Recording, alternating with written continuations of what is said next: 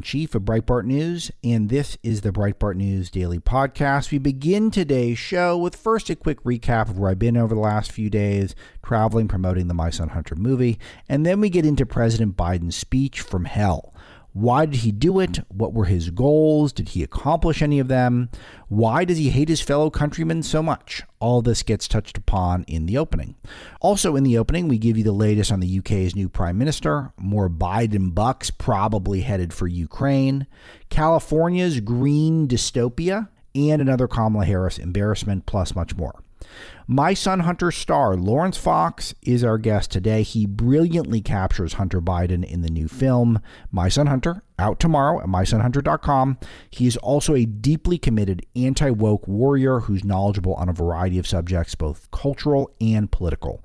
It's truly one of my favorite interviews we've done all year, and you won't want to miss it. If he doesn't convince you to watch the film, nothing will. We also have a caller of the day, Mike from Florida. We'll hear from him as well. Let's get into it.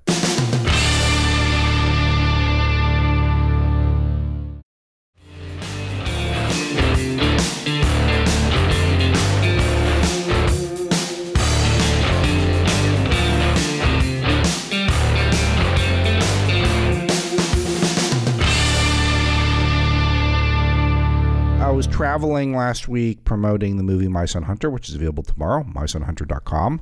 Um, there are two important reasons to get the movie, and I will give you some news updates on it momentarily. Uh, the first is that it's good, you will like it. Uh, it's entertaining, and it's funny, and it's a good time. And second of all, you uh, uh, would be supporting a new initiative at Breitbart, which will, if successful, will allow me to do more new initiatives.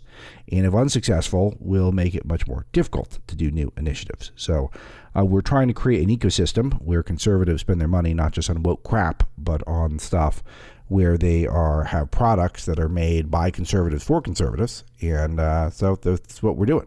So um, if you don't like that idea, then I am utterly confused. Utterly confused. So I am asking for your help, though. Uh, it is the reward is uh, you really all you have to lose is that uh, you would not be enjoying yourself for a little bit while you relearn some of the greatest hits of Hunter Biden in the Biden family, and uh, it's just it's artistically very well done by Robert Davi, the director. And I was traveling the country with Robert uh, last week, and he was just uh, he was he was sensational to hang out with. He's just a Hollywood legend. Um, we talked a lot of Die Hard with people. We talked a lot whether it's a Christmas movie that was a tough uh, a, a, frequent topic of conversation. We talked about whether or not he's the best Bond villain of all time. Uh, that was a significant topic of conversation as well. Um, we talked quite a bit about cult movies because he starred in the Goonies. We talked a lot about Frank Sinatra because he travels the world singing singing Frank Sinatra songs. Uh, and it, uh, on and on and on, and just a larger than life figure, and someone who is definitely well worth your support. Not to mention the rest of the cast. Uh, Laurence Fox, who those of you who read Breitbart know that he is a, a, very, very committed conservative activist, not just a uh, thespian with a legendary uh, theater family from the UK, and uh, Gina Carano, who famously was canceled from the Star Wars uh, franchise, etc., because she was, um, you know, said uh, the very common opinions that were right of center. So, plus much more, plus much more. Um, and that is uh, tomorrow, mysonhunter.com. Laurence Fox will be on the show today, later on. And for the live show, Kristina Wong, Dan Gainor, Oliver Lane will be here. Oliver Lane will be talking about the new prime minister. All that is coming up ahead on the broadcast. Um, let's begin. Oh yeah, I will tease a couple other things and share a couple other things. Uh, I have a big story coming out today at Breitbart's turning in. I've kind of gotten a it's gotten away from me a little bit in terms of it's becoming a longer read, but I wanted to write about some of what I think are the most important Hunter Biden stories um, thus far, and things that mostly at Breitbart. I think one or two of them are non-Breitbart stories, but things that to kind of get you jacked up for the movie, and it's pretty excellent. So any of you who like to follow anything I write, that will be coming up uh, later today at Breitbart News. And one other thing is that I'm popping up a lot of different places in terms of media. So I might be on one of your favorite media shows. Uh, I was on, I know John Solomon's TV show, which I think either aired, I think aired yesterday. That should be out there for you. Um, the big one though was I was on Tim, Tim Pool's podcast. The Timcast is one of the most popular uh, YouTube shows. It's I think it's top twenty YouTube shows. Period, not just political stuff. Um, and that was pretty fun because that's like a two-hour long form thing. I was on with Robert and a journalist named Lauren Southern, who's probably familiar to some of you, especially younger people. So that was really really fun, and um, it's good to go do, do some deep dives. It's nice when people can finish a sentence which is not often the case on uh, television, for example, and some other places as well. I'll try to remind you of the highlights as I think of them. All right. Uh, let's get into some of the news. I, I, guess I will start by mentioning Biden's speech from hell, uh, even though it was a few days old, but typically I comment on that stuff, and it's important for me to comment on it. I play a lot of clips. Um, we, of course, couldn't do this because I was on the road last week. If you want to hear most of my commentary, I was on Tim Pool's podcast while that was happening. So you get a lot of my real time reaction if you you can get on iTunes or YouTube. The best ways to get it. Um, but so if you really want some detail on that, you can. But I will come up. I will note a couple of things in it that I do think that uh, he does have a unique ability to divide the country for a guy that is supposed to be a unifier and ran uh, for re- for election on three principles: shutting down the coronavirus, having the economy roaring back, and unifying the country. I think he's failed in all of them, but in order to unify the country, certainly the worst because he can barely unify his own party. Uh, any of his significant pieces of legislation thus far have been passed along party lines. He has no Republican support whatsoever. And framing it as though the extreme MAGA Republicans, which he doesn't define, but you could presume his definition of it is actually uh, that anyone who just supports Trump. I mean, there's really no difference. He doesn't really do a good job distinguishing between your typical Trump voter, someone who just doesn't like the Democrats, maybe likes conservative judicial picks, uh, maybe doesn't love all the crazy tweets that Trump sends out or used to send out, but for the most part still supports Republican policies. He doesn't really distinguish between that group of people uh, that vote for Trump and those who you know show up at, at uh, rallies with MAGA hats and Trump hats on. He doesn't really do it. He just acts as though the extreme MAGAs are very violent. But what are these incidences of violence that he's referring to? Um, presumably, he's only talking about January the sixth so why do we need to talk about that right now? Because he does make it seem as though this is he it's an imminent threat, the MAGA violence. But we were only thinking of one incident where they stormed the Capitol and only one person died. It was a Trump supporter who was killed by law enforcement. Or one person was killed, others died of natural causes um, during that time. So that is the the the initial premise. If you even accept that there's a there's a legitimate premise to begin with, and many people don't, because if you look at the optics of the speech, with the red background and the military flanking Biden in the background, all all of this is just it is very fascistic and it, it's almost demonic, and that was the word that we use on the front page at Breitbart that uh, a, a, dark Biden was demonic, and they're trying to pawn this off as it was some sort of a he's some sort of an epic guy. He's Dark Brandon, which is the left's attempt to meme um, all the "Let's Go Brandon" jokes. But he came off as totally, totally insane, as you guys know, and I, I don't disagree with that assessment at all.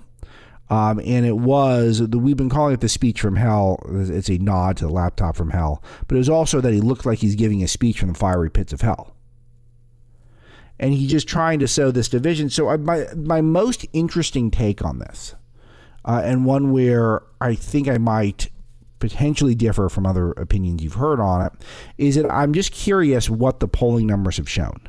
And I'm curious if he really does think that there is no hope to unify the country, that his only hope for electoral salvaging um, the Senate which is, you know, the House is over 90%, I think, to go to Republicans, um, despite the clear momentum shifting from the red wave, um, is in, in the November election, just two months away, by the way, as you well know, is to motivate his base, and that his base is not motivated in trying to get those people off of the sidelines. So obviously, this speech is not going to convince any Trump supporter to back Biden, getting yelled at by a, dictator like old um, shouty man. He shouted the whole time. He he can't control the the pitch or volume of his voice at this point. Seems like he, he at least sometimes does the thing where he does the whisper. And then he does a really big booming voice because he thinks that's how you give a speech. But this one was all the booming voice. It was just he just screaming the whole time. So, um, that was it in a nutshell. Uh, but me suggesting that you need to respect political differences, uh, you know, aside from anyone who dif- disagrees with me. If you disagree with Biden at all, then you know you don't get any respect. You get attacked. But I'm just curious what the calculation is. And there's only a couple of ways to think it through. Is it one is that he's got polling that suggests he needs to motivate his base, and that's going to be the best thing for him. And then there's another suggestion that uh, this was just a total airball, which is possible which is possible. One of the reasons that makes me think maybe this is just a total airball, meaning that they thought this would work, and of course it's not going to, it's pretty much been universally panned online, um, is because historian Jon Meacham was involved. He was one of the architects behind the speech, um, and he is the one who framed MAGA as a threat to America. That was his his framing. Um, Jon Meacham eh, has a book called The Soul of America The Battle for a Better Angels, he wrote in 2018. Um, and is, so this is all part of his theme. That was the theme of Biden's speech, other than talking about democracy over and over and over and over and over again, which he mentioned over 30 times, even though we live in a constitutional republic, of course. But uh, those of you who read Breaking the News know that maybe my favorite little snippet of the book is um, uh, about Jon Meacham, who wrote a speech for Biden and then um, praised the speech as a talking head, as a pundit on MSNBC, and didn't disclose, disclose to MSNBC that he'd written the speech. So I have to say, I do feel like it's some of my best writing in the book. So if you have the book, I, w- I would flip through to that portion. It's in the, I think it's toward the end of the MSNBC chapter. But uh, uh, Jon Meacham is a very smug individual who has extremely radical far left ideas, but he delivers them in a very professorial way. He delivers them as if there's almost no disagreeing with him. He's so well spoken and clearly thought through and well researched and well read. You couldn't possibly disagree with him, but his generic anti MAGA talking points which he delivers for, for, was he was paid to do it. He actually, I think, did get fired over this, if memory serves but writes the speech and then opines on how great a speech it is without telling the people at MSNBC he'd written it. It's pretty cool, right? That's a level of hubris that um, probably uh, impressed Joe Biden. So, but that does make me think that perhaps it was just a total misfire. Uh, Mark Milley, who is chairman of Joint Chiefs, he did not uh, comment on the use of military to boost Joe Biden uh, on the speech, which is supposed to uh, uh, is uncouth. You're not supposed to do it. So, oh, happy with military being used to attack MAGA Republicans. Biden continued to suggest that there's violent and extremist MAGA uh, Republicans are a big threat to America. uh, nothing like this said about Chinese, the Iranians, anyone who's actually a violent threat to this country. Uh, that's he'll never give a speech like that. The, the biggest violent threat are you guys, people in this audience. Most of you driving to work. Some of you probably pay six figures in taxes. You know, you're going to work today. You're gonna you're gonna uh, you're going to have a, third of your money, maybe more, siphoned off for the government to pay taxes. Some of it will go to your state. Some will go to federal government. Uh, you might go to lunch today. You'll have a sales tax. You'll pay for that. And you'll probably go home, maybe go home to your house, and then you'll have a tax for that. Um, if you die, they'd like to take some more taxes out of you for that. But all of you are just violent extremist threats to the country. Nonstop taxation, nonstop socialism in this country, nonstop wealth redistribution for Biden's stupid programs. But all of you just violent extremists. All you do. You don't do anything productive. Uh, Jeh Johnson, the former Homeland Security Secretary uh, for Barack Obama, shows up at MSNBC and said Biden had an obligation to call out MAGA Republicans' temptation toward violence. It's as if we didn't just witness the summer of rage, which I documented at Breitbart.com, over 100 instances of violence against conservatives and Christians over Roe versus Wade. being overturned. It's as if we end the summer of love in 2020 where Black Lives Matter torched cities, described as mostly peaceful. I have to say, during the speech, there was some FJB chants, and you know what I mean by FJB. And I normally don't like that stuff because I think it backfires, but I didn't hate it in this instance. I have to admit, didn't hate it. He deserved it. Biden said, You can't love your country only when you win, was one of his lines. You can't love your country only when you win. Reminded me quite a bit of Michelle Obama saying that the first time that she loved her country was when Barack Obama won. Right? For the first time in my adult life, I'm really proud of my country, and not just because Barack has done well, but because I think people are hungry for a change after racking up some primary wins against Hillary Clinton. I just wonder sometimes if they're trolling. I wonder if we're not giving them enough credit. They're just trying to irritate us. But we have to use that motivation, drive drive us to get uh, people registered. Biden tried to walk back his speech, sort of. He said, I don't consider any Trump supporter to be a threat. Which, of course, is the, the truth. He doesn't really consider you guys to be a threat. He's just trying to uh, uh he's just trying to get his base motivated to go out and vote. Maybe what he's trying to do is try to get one crazy MAGA person to commit some violence so that he could talk about it for a few years, like Charlottesville, which he uses the basis of him running for president. Another one where uh, one white guy killed one white woman, and that was used as enough violence to justify Joe Biden's entire presidential run. So, but then he went right back to trashing the MAGA agenda in a speech over the weekend as extremism that threatens the very foundation of our republic. It's as if they thought that we forgot that on MSNBC, Tiffany Cross, who is a commentator, said that we are in a civil war already. MSNBC declared we're in a civil war.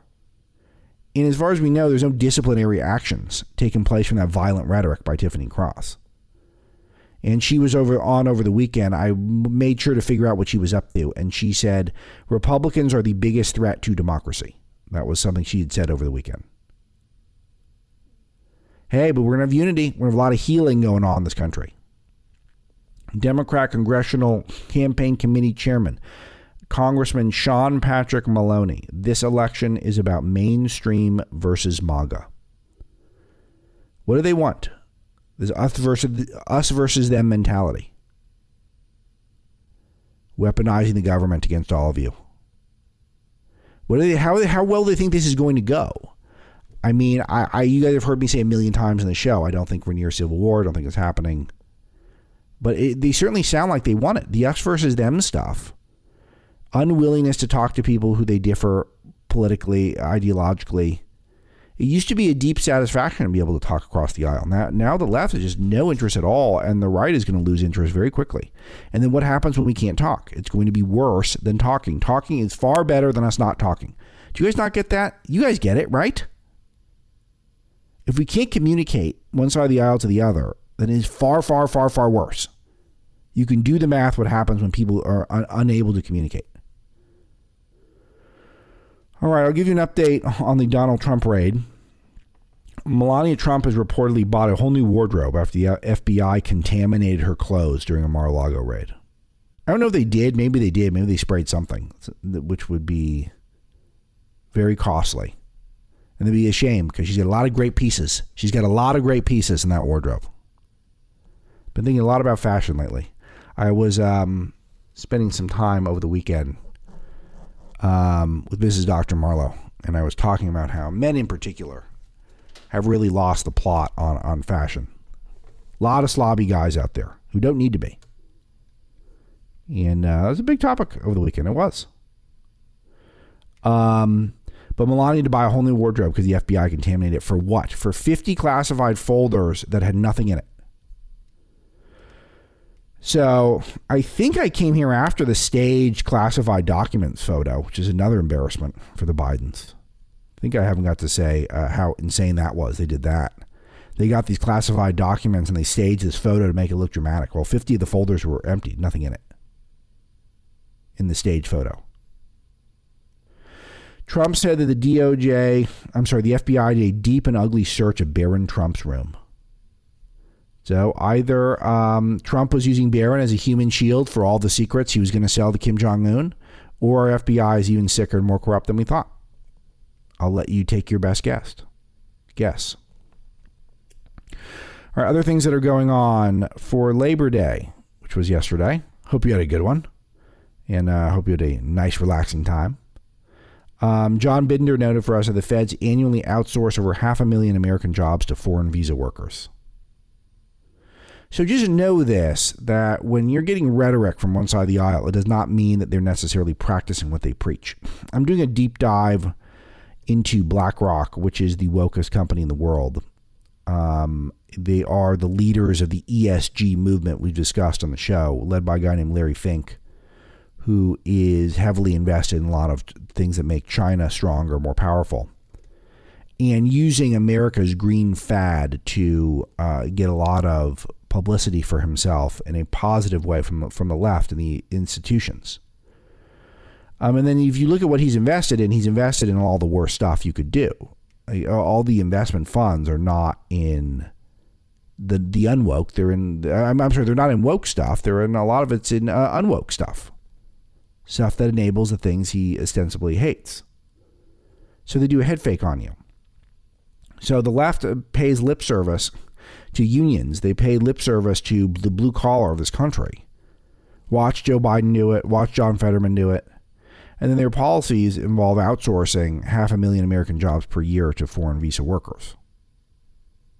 Which, even though, you know, I, I'm not a zero immigration guy, and I do think that if you had a points based system where you're importing people who really want to be here and can contribute to the tax base, that generally keeps us fresh and competitive. And I like that. Uh, of course, it's abused. And of course, it drives down wages of Americans. And we've gone way too far in this regard. And the spokespeople on behalf of the workers who are self appointed are the ones who are behind this exact policy. Aside from the Republican establishment, which just does admit that they love the globalism, they admit to it. Um, I guess I skipped ahead. Another big th- item came out yesterday. Tr- uh, a judge granted Trump a bid for a special master document uh, in the uh, document search. U.S. District Judge Aileen Cannon. And this is a new concept that I was just kind of boning up on over the weekend. Um, the Trump had filed suit for this, and now one will be appointed and this, is basically going to be a third party that's going to come in and is going to really slow the investigation, if not grind it to a total halt by the DOJ. Um, it may mean to a massive delay and a uh, and and CNN described as introducing a layer of uncertainty and unpredictability. I think they're upset about it. But there has not been any ruling yet that any of the material should be returned to Trump. So I'll keep um, try to explain this more detail as time goes on. But the a lot of the reviews are, are going to continue. Like the intelligence review is going to go on, um, and then there's going to be other parts of the investigation are going to be stopped completely. But I'm also wondering whether or not. Um, oh, and the judge was a Trump nominee, by the way. Um, but I'm wondering where this is going to go because I don't know how long Trump wants this to get drawn out. Maybe maybe he does, maybe he doesn't. Because if this gets drawn out into 2024 and he's running for president, I maybe he can seize the victim narrative, but it might end up not being helpful to him. Because you know what I want for Trump is I want Trump to start talking about the future. I would like for him to stop talking about 2020. He wants to talk about 2020, and some of his most loyal supporters want that as well. I don't. I want him to talk about 2024 and beyond. Um, some My Son Hunter stuff. Newsweek has said My Son Hunter had got a standing ovation at a secret Hollywood screening. I could not attend. Um, I've been spending a lot of time out in California when it makes sense, but I have not been. I was uh, on the East Coast promoting the movie, so I didn't get to see it, but I heard it got very well reviewed. The Left Wing Guardian, which is a most popular left wing paper in the UK, totally triggered by this and said a, a quote, stop trying to make Hunter Biden conspiracy theories happen. They're still saying that all the stuff that was true on the laptop that has been confirmed, even by places like the New York Times, a conspiracy theory. the The movie is rooted in facts. Uh, Robert Davi and the writer Brian Godawa do take some liberties in places where we don't know the answer, and we have to interpret it um, if we so choose. Tell a story. But the backbone of the movie, the plot, the dialogue is rooted in stuff that actually happened. And we'll go through a lot of that for you this week at Breitbart News. But acting like it's all conspiracy theories, it, I just thought that was so delicious and delightful because it's not conspiracy theories at all. And I think people in the know, which is most people, not everyone, unfortunately, but most people get that. All right, we'll talk to Oliver Lane in a few minutes about Liz Truss, who's the next Prime Minister of the UK. Um, our, you'd be shocked to know our London bureau does not think that um, she's going to be particularly conservative. Um, but, you know, they're probably more optimistic about her than just about any of the other candidates. Rishi Sunak, who is the next most vote getter in the parliamentary system, is regarded as sort of an establishment guy, lockdown guy, globalist all the bad stuff. A Boris Johnson um, acolyte. So Liz Truss at least played a, a, she talked a good game about governing as an actual conservative, as someone who actually supports anti-globalism policies, planning someone planning to have a tax cut. She's going to deliver on the energy crisis, she said, which we're learning is basically just uh, stop uh, sort of socialism, uh, limiting how much you could pay for energy bills which might be necessary because Europe's in a massive crisis that we'll talk about quite a bit going forward here. She said all the right stuff on the campaign trail, which made her maybe one of the more favorite of the candidates in the Breitbart audience, but that's not saying much. That's not saying much. And if you notice, and I'm sure you do at this point, there's been several unsuccessful conservative prime ministers because there's no real threat to them in terms of a major political party right now. They're pretty almost monopolistic in a way, at least in terms of uh, becoming prime minister. So they just sort of cycle in whoever's new, and then they end up doing the same stuff.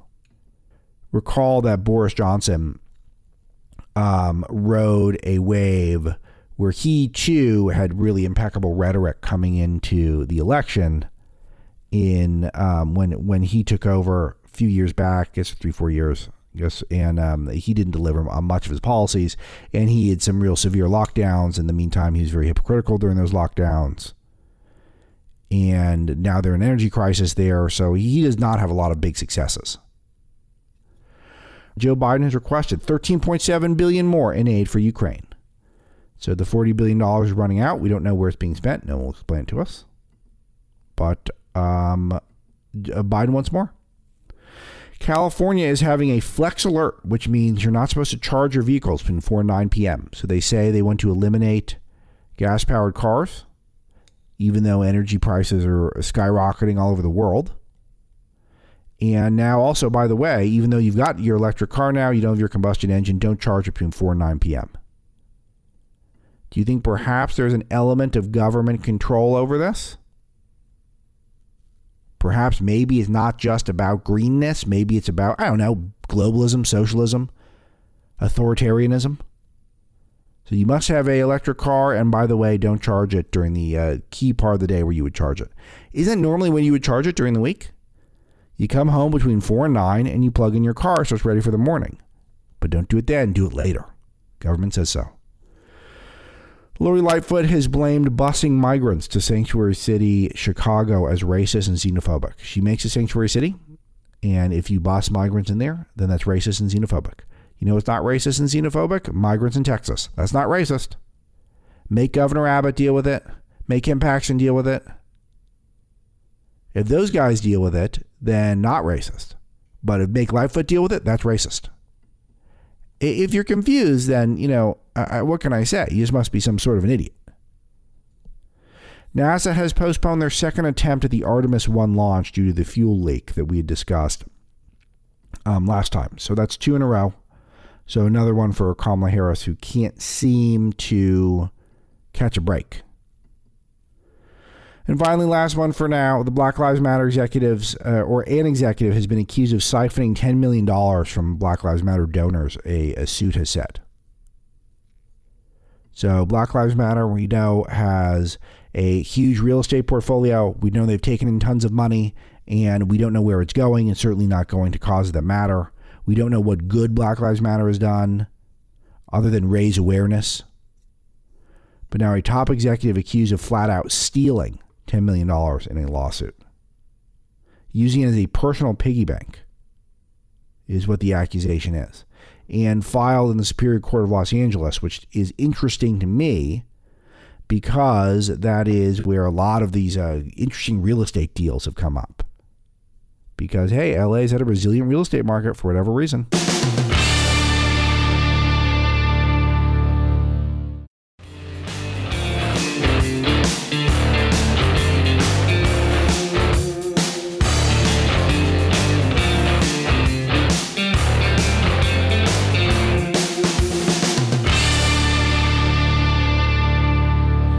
Fox is a super interesting guy. He comes from a family of thespians and he has been canceled. He does not get the work he used to get, and we get into this in the interview, uh, simply because he got the wrong politics. He's a committed anti woke warrior in the UK and uh, walks the walk and that made him the perfect combination to portray Hunter Biden. Not only is he the right age and the right kind of look and vibe, uh, but he is a an actor who understands not just the politics but the culture as well. He's an artist and he's got a great vision and hopefully after tomorrow we'll consider him a pioneer for hoping uh, for helping expand the conservative ecosystem of the arts. So My Son Hunter comes out on the 7th as you all know and I think Laurence is very persuasive as to why you should check it out. Let's hear the interview.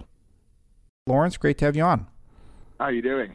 Very well. I, I want to talk to you about a lot of stuff, but I, for the audience who might not uh, pay close attention to our London coverage, where we've featured you for uh, years for your political activism, uh, uh, could you share some of your background, both uh, as a thespian and as a actor on screen, and then also in terms of being a a rare outspoken person in the arts in the UK who's right of center? Sure. Yeah, I was um, I was on I, I worked for, for 22 years as an actor and then um, in loads of different things. I was very lucky, had a really good career. And then uh, in about two, beginning of 2020, I was invited on a um, on a political TV show in England, and uh, I was called a white privileged male that I wasn't allowed to have an opinion because I was a white privileged male. And I then said to the member of the audience that um, she should probably stop being a racist. And um, then my my um, film career was then summa- summarily ended uh, straight after that, and I was cancelled from work. So I thought I'd you know use that time that they'd uh, that I'd involuntarily given to being given to uh, to start pushing back against the you know the woke movement which is taking over the West and uh, destroying everything that everyone fought for for all of these years. Uh, do you? What was it like for you when you started to kind of come out, so to speak, as someone who is anti woke? Was this were people shocked? People who'd worked with you for decades and had uh, he praise on you and your family, etc.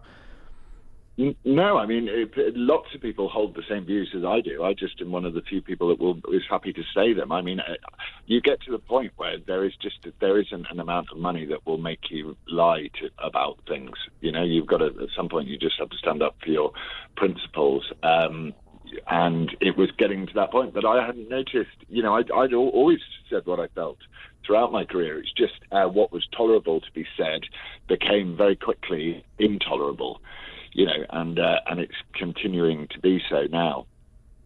It's getting worse and worse. It it is getting worse and worse, and that is propelled you, I think, to start making some pretty interesting choices. One of them is uh, doing the My Son Hunter movie, which your involvement predates Breitbart's involvement, but you knew it was going to be something that a lot of the same people who you uh, correctly complain about in media We're not going to like this movie. And it is a gamble career wise, but in a way, it's also sets you, put you in a position to be a pioneer. Uh, what is your hopes for the movie? And, and what's your hopes for maybe the possibility that it could be the beginning of a huge movement? movement to create not just conservative art, but really art first that has themes that resonate with an audience like my audience? Well, I think that most importantly, um, it is a good film. So that's the most important thing for me that I, that I care about the, the most. Uh, and Robert Davi's done a, such a great job with it, and the rest of the cast are obviously fantastic. Um, I think that it, it, what you want out of it is you want an average Democrat as well as uh, you know conservative-minded people. You want your average Democrat, you know, to to be able to watch it and and not see it as this sort of very partisan political film. It's actually, you know, it's it's it's not particularly partisan. It's just, you know, it's it's a story. It's a it's just a gangster comedy about a um, you know about the Biden family, who seem, from what I can gather, to be some of amongst the most corrupt of the powerful families in America. Yeah, yeah, you nailed this, and uh, the you the two important points that I want to expand on. First of all, that you note that it's it's a good movie, and and it's it's a good movie first, and this has been my recommendation forever. And it's why I think we got so excited about it at, at Breitbart. Is it's not political first; it's it's entertaining first, and I think the politics are largely on ones that this audience will find uh, a, a, comfort. But it's the you know we've John Nolte, our top film critic at, at Breitbart, has long praised Oliver Stone and uh, for some of his wacky conspiracy left wing things he's done because he's good at making movies, and and that's and I think that's the premise that the right is not really understood until maybe this point. That it has to start with a good piece of filmmaking, and then you can layer in the politics after. Yeah, and I think that people, uh, the conservative side of the argument, needs to get more focused on, on you know, saying that, that we believe in beauty and we believe in art. Yes. we love these these things instead of knocking, um, you know, obviously it's pretty hard to watch what's going on in the political arena. Certainly Biden's speech Certainly. the other day and things like that. You just watch with your mouth jawing the floor with what's happening politically. But conservatives are being pushed into a corner to the point where it's almost illegal to have a conservative viewpoint. In fact, it was uh, said uh, almost by Biden that uh, conservatism was what was uh, extremism. So I think we've got to stand up for the, we've got to stand up for beauty and we, we have to stand up for the fact that we own we own a, a place in that discussion. You know, it's not just about uh, woke left wing, uh, you know, kind of unentertaining stuff. We're sort of sort of moral. A lot of entertainment nowadays is just moral lecturing, and we need to tell stories that uphold, lift up, uh, yeah. and, and and embolden our culture. You know, like films and, used to be made. And Oliver Stone's an interesting example of that because you would have thought Oliver Stone would have jumped on this story with the wacky conspiracy theories, as you yes. described them, that he quite likes. But you know, where was Hollywood? You, I would have thought in in a Hollywood, even of my lifetime, you're so right. People would have been dying to make this film and yet you'll, what you'll find is that it's um, you know in in the sort of monochromatic, empty culture that we've been left with by this woke mob that that people will try and just criticise it. So I think the most important message is it's a really good, funny film, and that's the most important thing. Yeah, exactly, and that was why I was really uh, a vocal advocate for Breitbart to get involved uh, when we did. Was specifically because it's a good, funny film. First, it, it is not about the issues. The issues are very favorable for us, but that's not the point. The point is, is this is uh, starting from the premise of people are going to enjoy watching this movie, and that's the main.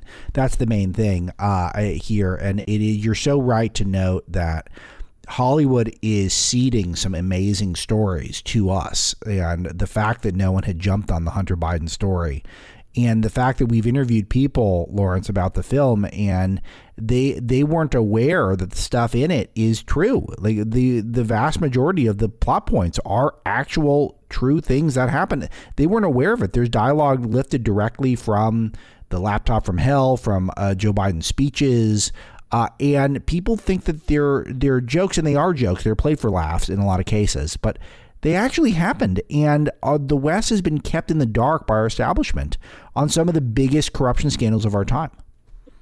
Yeah, it, it, it's um, it, you had Mark Zuckerberg saying on Rogan, but actually he said it in front of a congressional uh, committee, didn't he?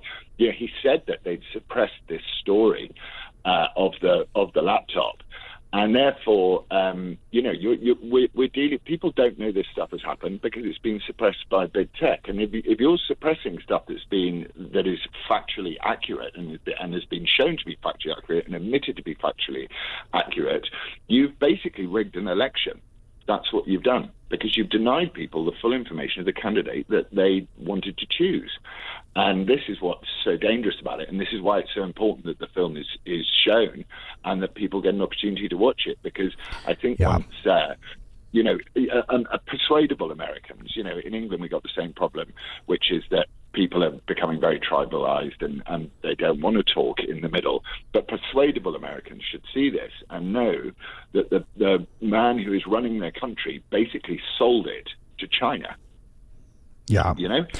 And, and that, that, is a, that is a major problem for the West when the leader of the free world and via his son is selling America to China. Yeah, mysonhunter.com. The, the the movie's out tomorrow. Laurence Fox, the star who plays Hunter Biden, is on with me. You said something else that I, I just want to emphasize one more time, which is that you talked about how we need to emphasize beauty, and, and you're so right on this. And Robert Davi, the director, did an amazing job of this. It's so slick. It's so uh, well made. Also, the cast looks great, which is just look. People respond to that stuff. Uh, the the star of the film is the film's told through the eyes of a 25 year old blonde leftist activist, and she's absolutely gorgeous. And it's great to like w- watch the people on film who are excited. It's, it's a Hollywood production, Laurence, and and that to me is what I think is going to really resonate and keep this thing in the conversation. But I do want to turn to your portrayal of Hunter, which I thought was very well done, and I don't want to give away too many spoilers, but there's there's a couple subtle things you did. You did not make him totally detestable. I'm sure that was a a a, a your intention.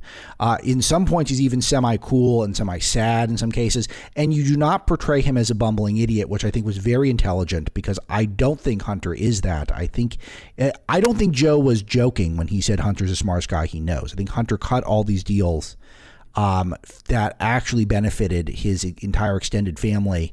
It, it talked to me a little bit about betrayal, not to give too much away, but I want to hear a little bit about what inspired you and your your take on it. Well, I think your first job as an actor is not to judge your character.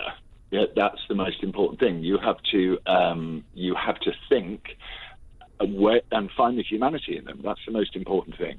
And with him, as you say, he's a very smart guy. And uh, I know a lot of smart people, and uh, and I know a lot of smart people that do a lot of drugs as well to try and quell some of that smartness. Uh, he's very convincing. I listened to his book rather than reading it because I wanted to hear it from his own mouth. Mm. Um, but you know, you want to you want to show a, a, guy that is trying to impress his dad. You know, that, yes. that's ultimately what what he wants to do and his dad is, you know, he obviously has that very tragic story with Beau, and um, which his dad brings up at the most inopportune moments whenever he can for some reason, and then um, and then you've got this this black sheep child who is trying to trying to do the right thing by his dad. And ultimately, it just turns out that the, what he did was so malevolent and so evil that I just let the audience do the judging. The actor must just act, the, try and find the humanity in the character.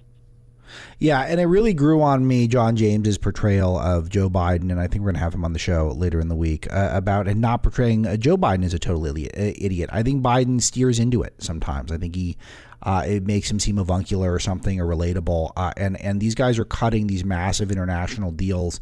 Uh, they're involved in truly international conspiracy, and uh, they're they've convinced all of us that they're just you know dumb crackheads. Like that's not what it is, is it? No, no, not at all. there's always two sides to the story, and I think John's portrayal of Joe is actually really wonderful because um, he doesn't play this sort of senile old idiot, uh, which is how he's portrayed in you know a lot in the media, uh, on one side of the media anyway. Uh, he, but he he puts in just just enough for you to to to go ah, you know this is a man that's that that, that has a has quite a dark underbelly as well you know, certainly yeah. in regards to treatment of women and and hunters as well, you know. So John, I think John's portrayal of it is very is he really makes it for me in a lot of ways because he's such a he's such a wonderfully talented actor and also he's so experienced, so it's effortless to him. Uh, Laurence Fox again is the star of My Son Hunter. He plays Hunter Biden. I think in, incredibly well. I think in an, a sane world uh, he would get uh, nominations for awards for the performance. But again, we don't live in that world. It's been a long time. It's been quite a long time. And I want to talk a little bit about your history with cancel culture. Uh, Gina Carano, whose co-star uh, has been canceled, you've been canceled a number of times. Uh, has this affected your career to some degrees? Has it made your change, made you make different decisions uh, in your life? Maybe share with the audience some of your personal experience because you've really taken a lot of slings and arrows online. Yeah, I've uh, well, I don't have a career anymore. Is the uh, answer? Um, I was sacked by my agent.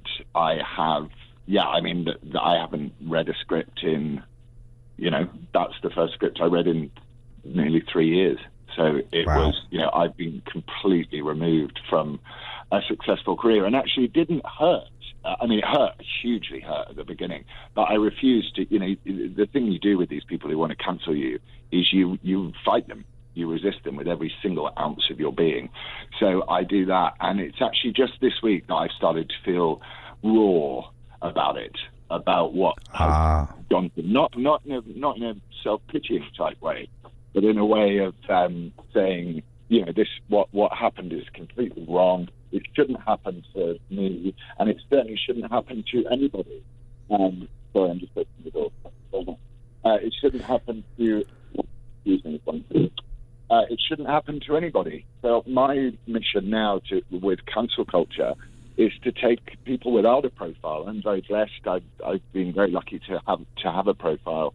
But my job now is to make sure that those people without a voice who are not heard are not cancelled as well because people are getting cancelled in the UK every single day in, sure. in tiny shops, in car sales, in you know, in, in, in every uh, employment opportunity in Britain, people are being cancelled on a daily basis. We've had a guy today in Ireland who has been jailed for not um, using the appropriate gender pronouns with a kid in school. You know, the, we're in really, really dangerous territory. Wow, with frightening with compelled speech, and and it's an attack on. Uh, huge attack on uh, religion, Christian values, which, whether you're a Christian or not, you're, the, the West was built on those values. So if you undermine them and you destroy them with, with essentially which the communism of cancel culture, um, we will we will end up in a place that makes the deaths of the hundreds of thousands of people who died on the beaches of Normandy absolutely pointless. And I'm just not going to stand by and let that happen. And the, the only way you can deal with these guys who want to come and cancel and finish your career and destroy you and smear you as a racist and any, all of these things that they want to do is you turn around and you stand up to them face to face, nose to nose to nose. It's an interesting day to have you on because the UK just named a new Prime Minister, Liz Truss, who is uh, she talked a pretty good game on the campaign trail. I think our uh, expectations are, are, very low out here in the states, but uh, she recently declared a woman as a woman, and this was seen as a big deal. Laurence, This was seen as like a big a, a, big step in the right direction for some of us. Our standards have gotten that low. Uh, can you speak to just how woke the UK is, and if you have any hopes for Liz Truss? Uh, Liz Truss, I think, is going to be more of the same. The, the, the most important um, appointment that she's going to make is going to be the Education Secretary. Now, we have a woman in the UK called Kemi Badenoch, who is sure. of Nigerian descent. She was an equalities minister and she gave the best speech, I think it went viral around the world, about critical race theory.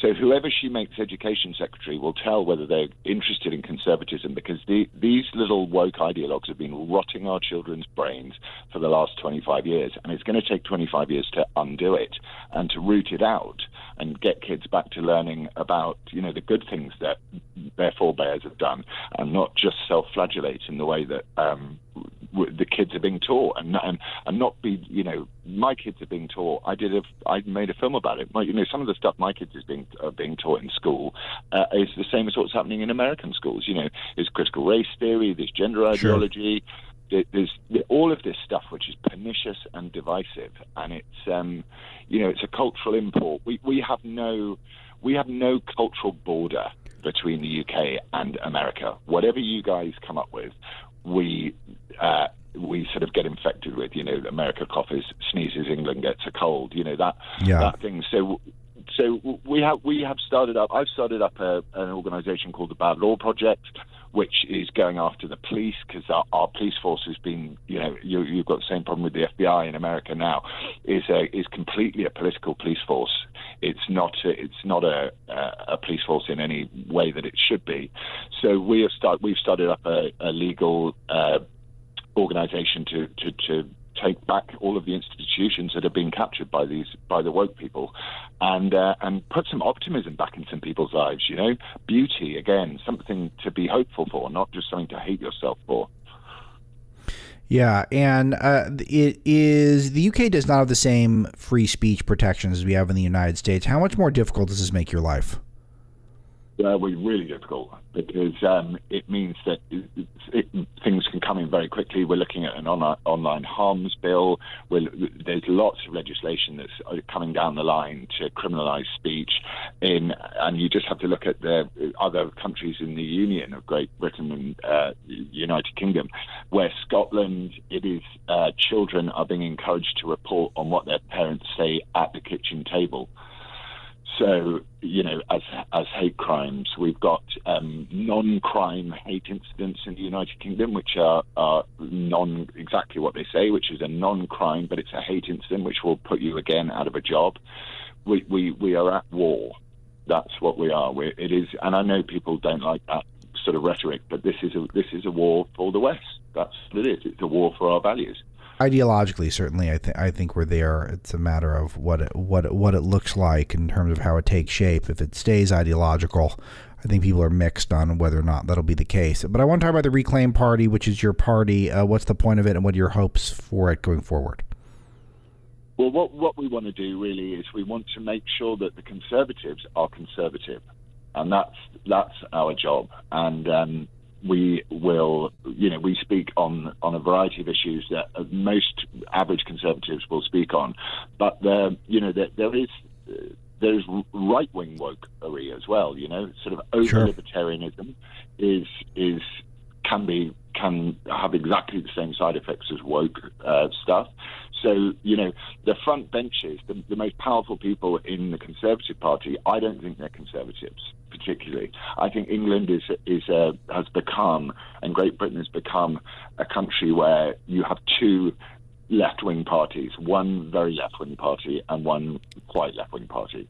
So you almost have a, a unit party. You don't have a choice. So our job as a Reclaim Party is to speak on issues that the Conservatives are too frightened to talk about, and to then encourage any Conservative MP, member of Parliament, who um, who is wants to fight. And we've done that, and we've done it successfully so far. But we're we're too small to really, you know, stand and until this becomes a, a, major problem and people have woken up to how serious this problem is of cultural decline, um, I'm not sure we're going to, you know, cultural issues don't score so highly at the ballot box. But they were they were present in uh, the Tory leadership campaign, which was great, and that was thanks to us. Uh, Laurence Fox is the actor and star of My Son Hunter. He plays Hunter Biden. He's Lozza Fax on Twitter. But uh, yeah, it hasn't been canceled from Twitter yet, which is good. I'm, though I'm, I'm sure that's coming one day soon. Uh, Lawrence, congrats on the film. It's incredible. MySonHunter.com. Uh, the, what's one thing, what, what's a favorite part of it that you would want to share with the audience in terms of either the making of it or uh, when you saw it coming together that you think uh, might be might, might, might be compelling? Uh, well, definitely not smoking fake crack because that uh, my voice is, is still is still recovering from all of this time later. Months later, I've still got a pain in my throat, even though I Oh, no. Really bad. But the best the best bits uh, for me are the are the central scenes between um, Joe and Hunter as in, in, in the SUV, and I, I just people that I've shown that to just laugh. And what's so funny is that it, it's tragic what they're talking about, but it's funny too. You know, so it's it's that that mixture of tragic and um, and comic. I think you know Davi and, and John certainly brilliantly just allow the film to to be light and and take you through it, and, and therefore it should be accessible to everybody because you know we should all be working on our sense of humour at this stage. They really did an amazing job making some truly heavy stuff seem light and fun. And I was kind of uh, trying to trying to. I, I was processing that as I was going through it. Like this stuff is really kind of heavy, but they're doing it in such a light way that I'm giggling the whole time. Uh, but that's why people should watch it. My son Hunter Laurence, you're terrific in a lot of ways. So come back whenever you like, and we can talk about uh, some other stuff too. Thank you so much for having me. It's my pleasure.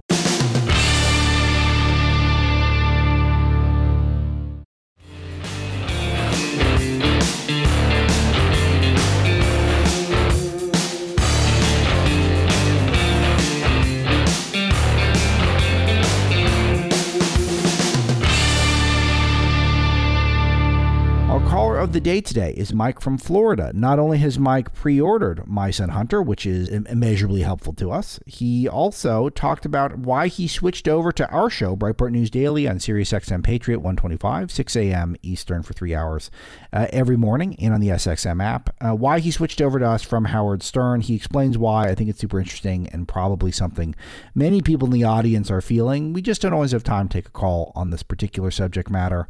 Let's hear from Mike. Alex, a few things before I get to my point. First, I pre ordered My Son Hunter last week, and uh, I'm looking forward to watching it with family and a few like minded friends. Second, you should know that after a 30 year relationship with Howard Stern, two years ago I dumped him to listen to you every morning. Now to my point, Mike, I've listened to. Mike, yeah. Mike, Mike. Uh, for, first of all, thank you for that. And the pre-ordering helps a lot. I know you guys might not have done this before. I've never pre-ordered a movie, but it does help, and that means a lot to me, and it means a lot of support. Obviously, flipping over from Howard means a lot. Uh, Howard's a legend. I, I, do think we do uh, a show that I think is very competitive at this point, uh, but I, it still means a lot as well. But which show is racier now? Because I sometimes feel like with the woke updates and stuff, like he's getting woker, and I'm reporting on the crazy woke stuff. Sometimes I feel like my show is actually an edgier show some days. Well, I, the, the reason I left him was he went from being funny to being a cranky old man once COVID hit. So uh, you're definitely a lot more interesting and entertaining than he is these days. Thank you. It's kind of you to say. Yeah. It's a pr- pr- producers. Can you clip that and send it to Little Boss Greg, Medium Boss Liz, Big Boss Dave? Um, it's a. I, I don't want to bother Scott Greenstein if he's busy, but if you think he'll like it, then send Mike's clip because it could be useful. Thank, thanks again, Mike. Go ahead. You have my permission to use it. Um, Thank you. So now to my point, I've listened to and agreed with the frustration I hear from Republican voters about the lack of a cohesive campaign message from Republican candidates. Uh, Sunday, Burgess Owens was interviewed on Fox, and he mentioned that a camp- campaign platform would be rolled out by the House GOP in a few weeks. Yeah. But I think candidates need uh, to be fighting now. Recently, Ron DeSantis suggested that candidates should hold Biden accountable for his failures, but they should also say what they would do about the border, about crime, and about right. energy and inflation to correct these problems if they get elected. There's nobody better at messaging than Ron DeSantis. Um, on John Solomon's show uh, a few weeks ago, Newt Gingrich said every candidate should link Joe Biden to their Democrat opponent. For example, Herschel Walker should call it the Biden Warnock ticket. Yeah, and perhaps the like best, that. yeah, yeah, yeah, and uh, perhaps the best example of how to articulate the difference between Republicans and Democrats has been the direct and passionate points made by Stephen Miller in several recent interviews. It's time for the GOP to take off the gloves. Yeah, I um, you're citing the right people. I mean, these are all people who I think are are really expert messaging wise. And uh, Mike, are you satisfied with the Republican uh, messaging at this point? Because this is something that's just sort of crept up on me over the last few days, and I talked about it quite a bit on uh, during the shows last week uh, that uh, the chickens are coming home a little bit for Republicans here because they had gotten away with uh, Biden is bad as their key messaging point for the last year and a half. And Trump got hosed, Biden is bad, Trump got hosed, Biden is bad. And they've been able to basically seem like it was inevitable there was going to be a red wave and which was never the case because the Senate map was always really bad for for the Republicans. It's always going to be really hard, and now that it just seems like they've lost some momentum, and uh, you know, some of some of it's probably overblown, and I do still predict a good November for Republicans. But I'm not satisfied with their messaging. I don't think that they've done enough to really isolate for the American people, for those moderate and low information voters, uh, to explain that Joe Biden's the guy behind all of this. The Democrat Party is the guy behind all of our struggles right now. It feels like I just have not seen it in a clear enough way, and I want to get your thoughts. Well, uh, I think what you're seeing is there isn't a group uh, messaging going on yet. Uh, guys like J.D. Vance have got it. Uh, you know, I listened to him on your show and other shows recently, and he's going after Tim Ryan the way I think all Republicans should go after their opponents. But uh, the the thing is, and and that's what Ron DeSantis impressed upon me is you've got to say what you're going to do after you hold Biden and the yeah. Democrats accountable. And that's what uh, Contract with America did. This is what we're going to do in a positive way. And I was hoping, and I know a lot of your callers uh, were hoping that the GOP would get on this much earlier in the process. Yeah, me too. The idea that they're coming out in the next few weeks with a platform. I know October's the big month, but it's it's a little too late. I got American parts. Our many thanks to Nico, who helped produce the show, in for Zach. Greg Eben is our executive producer. Robert Marlowe helps me pick topics. And all of you who went to mysonhunter.com, can't thank you enough. Tomorrow's a big day. Those of you who are catching the show when it's fresh, we'll talk to you tomorrow.